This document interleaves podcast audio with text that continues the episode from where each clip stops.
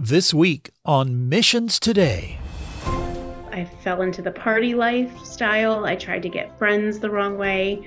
Living in a big city like Chicago, there's a lot of places to secretly get yourself in trouble, which I did. And I was even able to hide it from people at church. I could hide it from everybody. I was really good at spinning up a lot of different things. And that came from my story. My parents, again, I said unhealthy relationship with money. They also had an unhealthy relationship with faith that was rooted in some bad theology. And so everything was about performance theater for us. As you might be able to tell, our guest this week did not start out life focused on ministry. But through the power and love of Christ, she found the mission he had for her and today helps facilitate the spreading of the good news of the gospel. Hi, I'm Colin Lambert, and this is Missions Today from Resource Global. Tracy Thomas had some hard times as a kid, followed by some tough times of her own making. But through that process, God used an example from her mom and the arena of giving to mold her into the woman of God she is today. She now serves as the Senior Vice President of Advancement at Biblica, an organization committed to seeing God's Word get to all of those who need it, regardless of the barriers. They describe that mission as whatever it takes. I love that. It's such an encouraging story, and I hope you'll stay with us throughout the program today. Hey, Tracy, thanks for being with us on Missions Today. Can you tell us a bit more about Biblica? Biblica has been around for over two hundred years, trying to break down barriers to the Bible. I think that would sum up what we do in a very quick fashion. From all the different iterations of our mission, we've existed to see people in vulnerable situations, lonely situations, dark situations reached with the hope of Scripture, particularly in a format and a way they can read and understand. Let's talk for a moment about your story, and then we're going to come back to Biblica, but tell us a little bit about your faith journey. I was raised around church and only child to my parents and strayed in, you know, my, my young adult years, as many of us do. Found myself in college and just sort of hit that moment of what are you going to do with the rest of your life? And I always loved people, and I loved engaging with people, getting their stories, hearing about what their life experiences have been.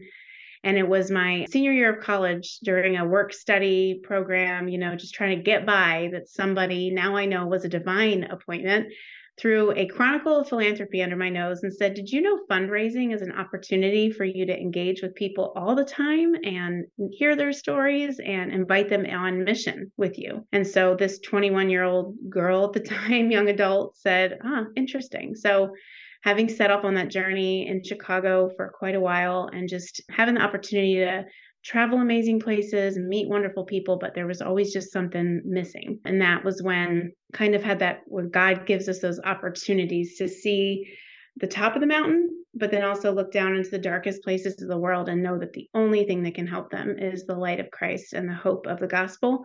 And money doesn't buy you happiness or joy, as Scripture would say. And so in that, I turned my life over to the Lord in my young adult years, in a little church in Chicago where I ended up serving and uh, meeting my husband, having our kids. And all along this journey, it continues to say, it's not to say that life is without troubles, but you are going to experience the joy of the Lord so much more as you seek his purpose and lean into the generosity that he calls us to, whether that's with our time, our talent, our treasure, versus trying to seek it out on our own. So I assume since you kind of made that faith commitment a little later in your life, not as a child per se, or not living it out as a child at least, uh, and began that kind of process after college and getting married, all of that, those early years, you probably weren't thinking about ministry, were you? Was that ever on your radar? No, not at all. I wanted to do everything opposite that my parents did. So my parents had an unhealthy relationship with money. So I decided I was going to have lots of it. You know, that's what my young adult mind told me. I I fought, um, I, w- I wouldn't even call it greed. It was position. It was pride. It was, I can do better than this. I was the first person to fight to go to college and make it, get a bachelor's degree.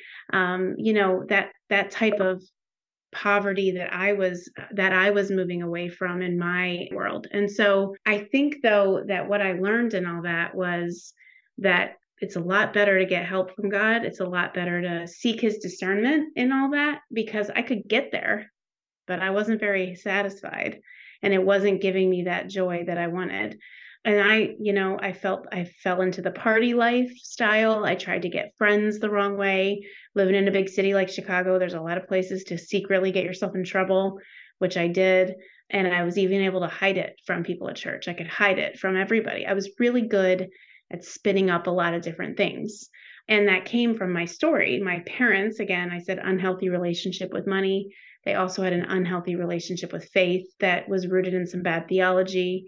And so everything was about performance theater for us. And so as I undid that as an adult, when you reach that point where your parents become people and the world starts to eat you up and you have to clamor to something, I started to think, well, gosh, I can really do this on my own, but it's not a very fun place to be on my own. And that's when my faith really rooted. Because like I said, I grew up around the church, but it didn't take root for a while. You you talked about getting involved in philanthropy and raising funds for organizations. That's very much what you're engaged with now. And I know you've kind of been through a number of different organizations. Did you immediately, as you began that kind of work, attach it to a, a faith element, or did that come later? No. And in fact, I worked for an amazing, large global nonprofit that had no faith component. It was missional, but it was doing good work in the world of conservation. It's God's great earth. I felt like, okay, I'm on mission. It's not exactly the white hot center of gospel mission, but it's mission. It was a great year of eight years. And what I learned from that was I learned how to do the job really well.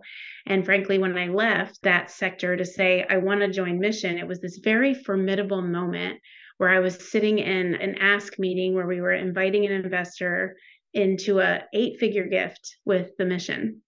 And he said, yes, very quickly. And we left the meeting and everyone was celebrating this amazing, you know, feat, probably one of the biggest gifts they'd ever received. And I was full of so much sadness. And I went to my car and I just started, they all went out to celebrate. And I said I needed to go home because I needed to prep. They didn't know, but I needed to process what I was feeling. And my thoughts were all around, if those eight figures were going to the gospel or to missions, what would that do versus what this was, this very good cause. But for me, how I'm spending my time and my talents, was it the right thing? And um, God and I had a really good, a really good rumble that day in my car around mission and fundraising and purpose and generosity. And he promised me that he'd help me land in a missional faith-based place soon. And it took another two years. God gives a promise, but sometimes, you know, as we know, as we walk this journey with him, you get a promise. It doesn't mean it's going to come to pass the next day. And it took a solid two more years of waiting for the right opportunity. And when he said go, that I was able to step into a faith-based nonprofit and start doing fundraising there. I love, as you tell that story, I just posted this phrase that I, I can't even remember where I saw it now, but patience is not a lack of action. Patience is not a lack of action. And as you just described that, it kind of reminded me of that, that often we are called in our ministry and our mission and our lives to be patient. It doesn't mean there's no action going on. In fact, God is always moving and the action's always happening. And we're probably even learning things in that interim. But but patience often is part of that process of maturity and getting to the place that God's ready to hand us that next thing. So love that story. Thank you for for sharing that. Well, tell us how you got in touch with Biblica and how that all began for you. Yeah, absolutely. So connected to them through mutual friends. They were in need of some interim support and how some of these things go. Sometimes interim is just a great way to get to know each other and say, I'm all in, which is about what happened seven years ago for me. I'd had the opportunity, like I said, to work in conservation space and then the poverty space and the orphan space for faith-based organizations. I fell in love with each of those sectors. They're all doing such amazing things. But one of the themes for me along all those engagements was scripture. So you can, no matter where you travel in the world, and you're, you're, if you're nodding along with me and you're listening, it's because you know what I'm talking about. You've been in that church in rural Uganda or Guatemala or Russia, you name it. And there aren't Bibles in the back of pews like there are here. There aren't.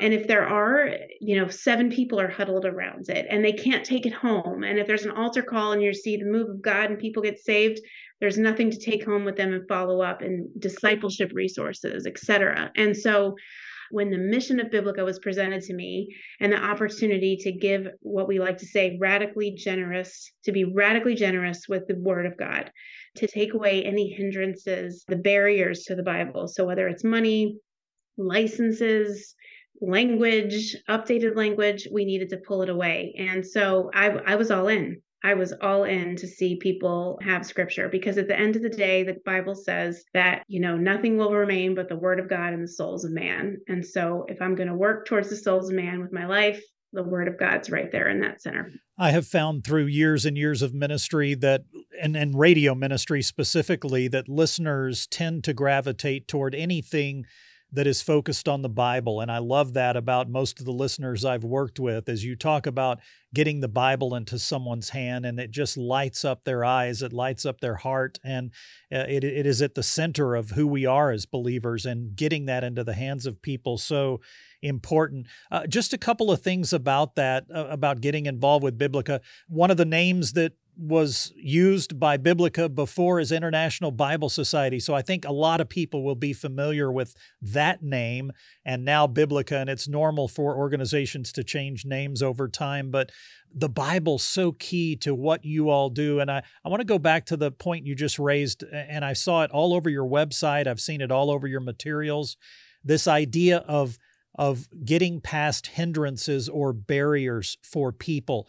Maybe describe for us a little bit of what you mean. What is it that might keep somebody from having access to God's word, and how might you radically get past that? Maybe a story or two. Sure, absolutely. Well, I was just with a group of one hundred fifty pastors in Nairobi, Kenya, a week ago, who shared stories with me about how, you know, they're lay pastors, they have jobs, they, they're side, they call them side hustles, just like we do. They said, we're pastors for the word of God, we're planning churches, but we have side hustles too, and they keep us busy.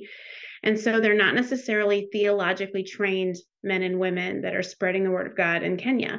And they said, without a study Bible, we're, we're going to spread the wrong things. We're going to spread the wrong theology. We're at risk of raising up a nation in Kenya that don't know the truth of gospel in the way that we intend. It's not a malicious spreading of bad theology. It just naturally comes from when you're self-taught. But a study Bible costs forty dollars, and forty dollars for, you know, forty equivalent dollars costs is, is significant for a man and woman living like that. That's three months' wages, we're told. So Biblica is working on both a digital resource, which for some in a city center like Nairobi with easy access, Wi-Fi, and um, ability to use digital tools can have digital resources in a study Bible for free, one hundred percent free. And then we're also working on a print Bible that's a, called a lower cost study Bible that we can print thanks to investors, thanks to donors, for more like five dollars or eight dollars versus the forty, and make that available to these churches with all the truths of the theologically trained contributions that go into something like a study Bible. On top of that, um, when you look at places like some of the darkest, darkest places of the world where churches are persecuted and people risk their life to be carrying scripture, we're working on innovative ways that I can't, of course, share all the trade secrets, but things that get scripture in behind closed doors in ways that are masked, guys. We've we've all heard some of our favorite missionaries tell these stories, and they're still going strong today. The difference is, is we we work really hard to have our, our donors afford to pay for all that. So these pastors might pay a small cost, which they want to. They have something to give. But generally, we don't want people prohibited by the cost of these resources. And then last but not least, Biblica is committed to making as much as our texts are possible free on the Creative Commons, which is an online resource for people to go and download texts in many, many languages. We're releasing more every month. Biblica stewards something like sixty-nine different languages of scripture. And those that are not engaged in a commercial license, we're able to make freely available to other ministries around the world who might need, say, for example, the Zimbabwe Ndebele, brand new, coming out in a couple months. They haven't had a new Bible in over one hundred years. So the young people of that generation in Zimbabwe cannot read scripture in a new and fresh way. they're going to have it made available to them. So if you're ministering in Zimbabwe, Creative Commons will have it come July. That's awesome. You know, one of the things we rarely talk about on this program, though we have been talking about missions for a year and a half, only a couple of times have we really focused on what it takes to do missions. And I don't want to avoid that because I've spent years in non-commercial radio and we've raised funds to be able to do what we needed to do with our ministry, just like when I was at Moody Radio, we did that. We raised funds every year. Uh, K-Love and others, they raise funds to do the work they're doing. Obviously, you have to be able to raise the money to be able to do ministry well. It costs something for all of that to take place. And that's really the area where you live most of the time. Talk for a moment about the importance of people giving to something like this, whether it's a small gift or one of those seven or eight figure gifts. How, how important is that to you being able to do what you do? Yeah, absolutely. Thank you for that question. I've heard a couple of major investors in this space say recently, this isn't even a mission you should have to pray about. And I say that to laugh and joke because very often, especially in our kindness of missional fundraising, we'll say, well, why don't you just pray about this opportunity? And that's a great way to leave a meeting, right? That's that we've presented to you all the things we want to do. God loves this. God loves a cheerful giver. So pray about it.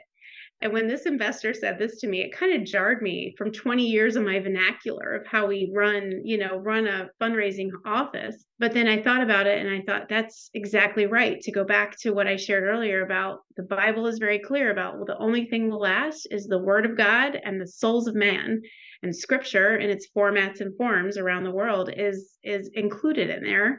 And so for us, there's not much to pray about. So when you hear the the jarring statistics that there's three thousand seven hundred languages in the world today that still do not have scripture in their language, of which nineteen hundred of those three thousand seven hundred don't even have a verse translated yet. I mean, it's twenty twenty-three. There are approximately seven thousand languages in the world, and nineteen hundred of them don't even have an iota, not even like, for God so loved the world that he gave, right? When you hear that as a Christian, no matter what your sweet spot of missions is, I mean, mission and Bible are right at the heart, the heartbeat of every um, favorite church and ministry that we're involved in. It just, for me, it's the easiest pitch ever. It's the easiest pitch to say, if you love your word, give to it. And guess what else? We constantly have to be challenging ourselves to love the word of God. Constantly. We've all had those days where the Bible reads like the yellow pages, you know, for those of you out there who remember what the yellow pages were. You read through it and it's just like, I, it's not yeah. registering. Yeah, we've all had those days. Let's tell the truth. And there's people out there who just, you know, ten people huddle around one one Bible and they want it, they want it, they crave it. It's all they have. They're not distracted by Netflix and Facebook and all the things on their phone as we read it digitally. And so I say that to say um, this space of giving and Bible translation's gotten a lot of momentum lately because of the Illuminations movement, which we are a part of, which is what I mentioned, those statistics, three thousand seven hundred languages approximately waiting for a Bible, a full Bible in their language. Um, and these eleven Bible agencies, Biblica among them, are working together. Can you imagine eleven ministries locking arms to get to a common goal? What a novel idea.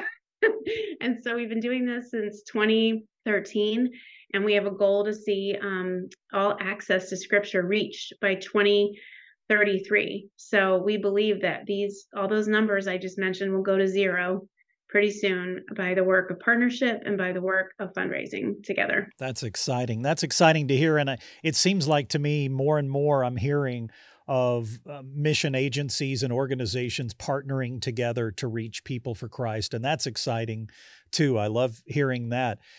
I know this is kind of your job, but what does it mean to you when you see these gifts come through, whether it is a big donor or it's a mom and pop who are giving, you know, that monthly gift that at, at whatever level to just make sure that you're able to continue doing what you're doing? What does that mean to you personally? What does it, what does it do to your heart, to your soul, to to see those come in? Because I know it's easy to just see numbers flying in and and and uh, processing that as just kind of part of an overall goal. But I know you also see those names and you see those individuals, even at times, maybe at events where they they come up to you and thank you for the work you're doing. What, what does it mean to you personally? Yeah, personally, I think about the widow's mite and how it came real for me. I mean, my my we talk about stories and testimonies and all of that. My story of generosity, and people say, why do you do this?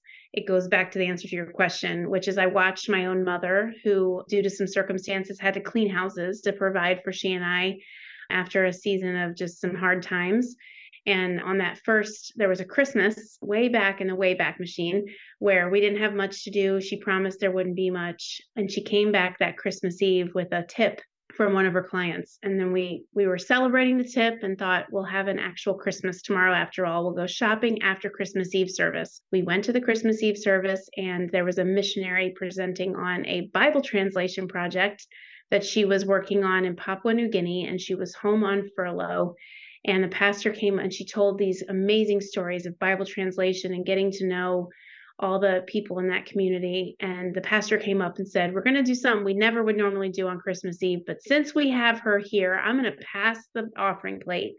And anybody who wants to give to this, every dollar will go straight to this Bible translation. And she, my mom took that one hundred dollar bill and put it in that plate. And there went Christmas, is what this fourteen-year-old thought. And I looked at my mom with these angered eyes, and she pointed her finger at me and she said, the Bible says, test me in this. And would you believe that we got home a couple hours later and there was a knock at the door, and it was the Church Benevolence Committee with a massive gift basket for our family for Christmas, including food supplies galore for the next day, a thousand dollar gift card to Kmart. Remember Kmart, Colin? Oh, I yeah. did. Yeah. Wow.